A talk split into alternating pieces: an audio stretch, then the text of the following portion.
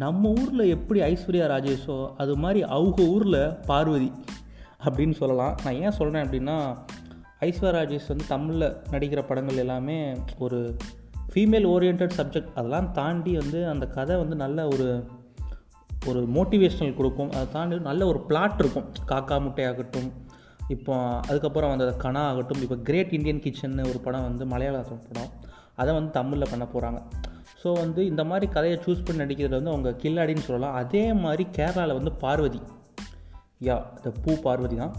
அவங்க படம் பற்றி தான் இந்த ஆடியோவில் நீங்கள் கேட்க போகிறீங்க நீங்கள் கேட்டுட்ருக்குது பாட்காசம் பை அஸ்ஃபர் என்ன படம் பார்த்தோம் அப்படின்னா உயரே அப்படிங்கிற ஒரு படம் தான். ரெண்டாயிரத்தி பத்தொம்போதில் வந்த படம். இந்த படம் ஒரு விஷ் லிஸ்ட்டில் இருந்தது அப்படின்லாம் சொல்ல முடியாது. பட் நிறைய பேர் ஸ்டேட்டஸ்லாம் வச்சாங்க. அதெல்லாம் தாண்டி இந்த படம் பார்க்க ஒரு இன்ட்ரெஸ்ட் வந்துச்சு. இந்த ஸ்டேட்டஸை பார்க்கும்போது. படத்தோட ஒன்லைன் என்ன அப்படின்னு பார்த்தீங்கன்னா பார்வதி வந்து ஒரு பைலட் ஆகணும் அப்படின்னு நினைப்பாங்க. சின்ன வயசுலேருந்து அதான் அவங்களோட கனவு லட்சியம் எல்லாமே சொல்லலாம். ஸோ அது சம்மந்தமாக ரொம்ப ஆர்வமாக இருப்பாங்க. ஒரு கட்டத்தில் வந்து இந்த பைலட் ட்ரைனிங் செஷனுக்கான இன்டர்வியூ நடக்குது. அதுலேயும் செலக்ட் ஆகிடுறாங்க இந்த பைலட் ட்ரைனிங் எடுத்துகிட்டு இருப்பாங்க. ஸோ வந்து இன்னும் கொஞ்ச நாளில் வந்து அவங்களுக்கு வந்து வேலை கிடைக்க போகுது. அந்த ஒரு பீரியடில் இருப்பாங்க. அப்போ வந்து ஒரு ஆசிட் அட்டாக் வந்து இவங்க மேலே நடந்துடும் அது யார் ஆசிட் அடிப்பாங்க அப்படின்னு நான் சொல்ல வேணாம். சொன்னால் வந்து கொஞ்சம் ஸ்பாய்லராக இருக்கிறதுக்காக நான் அப்படியே ஸ்கிப் பண்ணிட்டு போகிறேன் ஸோ வந்து ஆசிட் அடிச்சிருவாங்க இவங்க மேலே. அதுக்கப்புறம் வந்து இவங்களால வந்து பைலட்டாக வந்து ஆக முடியாது. லைசன்ஸ் கேன்சல் பண்ணிடுவாங்க ஸோ ஃபிசிக்கலி நீங்கள் ஃபிட்டாக இல்லை அப்படின்னு சொல்லி. ஸோ அதுக்கப்புறம் இவங்க தன்னோட ட்ரீமை வந்து எப்படி பர்சியூ பண்ணாங்களா இல்லையா அப்படிங்கிறது தான் படத்தோட மீதி கதை. அதாவது உங்களுக்கு ஒரு கான்ஃபிடென்ஸ் வேணும் கப் ஆஃப் மோட்டிவேஷன் வேணும்னா சில பேர் சாங்ஸ் கேட்பாங்க புக்ஸ் படிப்பாங்க. பட் நான் வந்து ஒரு மூவி லவ்வர் எனக்கு படம் பார்த்தா நல்லா மோட்டிவேட் கிடைக்கும் அப்படின்னா கண்டிப்பாக இந்த படத்தை போய் பார்க்கலாம். நான் சும்மா தான் உட்காந்து பார்த்தேன். பட் ஒரு மோட்டிவேஷனுக்காக நீங்கள் பார்த்தீங்கன்னா ஏதோ ஒரு மூ மூலையில் உங்களுக்கு வந்து ஒரு கண்டிப்பாக ஒரு மோட்டிவேஷன் வந்து இந்த படம் பார்க்கும்போது கண்டிப்பாக கிடைக்கும்.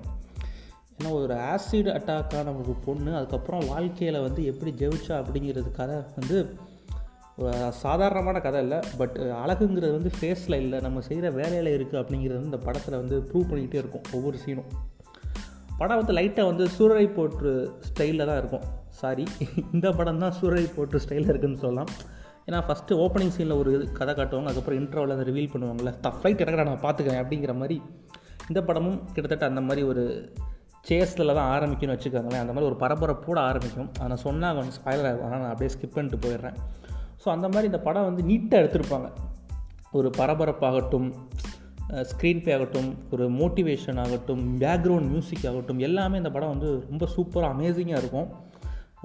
ரெண்டாயிரத்தி பத்தொம்போதில் இந்த மாதிரி வந்து ஒரு கதை வந்து அதாவது ஒரு ஏரோப்ளைன் பேஸ்டு கதை வந்து ரெண்டாயிரத்தி பத்தொம்போதுலேயே வந்ததுங்கிறது வந்து ரொம்ப ஆச்சரியமான விஷயம். அது வந்து மலையாளம் சினிமாவில் ஏன்னா மலையாளத்தில் வந்து ரொம்ப மினிமம் பட்ஜெட்டில் அந்த ஜாகிரஃபியே அந்த ஊருக்குள்ளேயே வச்சு முடிச்சிருவாங்க. பட் இந்த படம் அதெல்லாம் தாண்டி நல்ல ஒரு செலவு பண்ணி எடுத்த மாதிரி ரிச்சாக இருக்கும். இந்த படம் பார்க்கல அந்த மாதிரி ஒரு ஃபீல் தான்.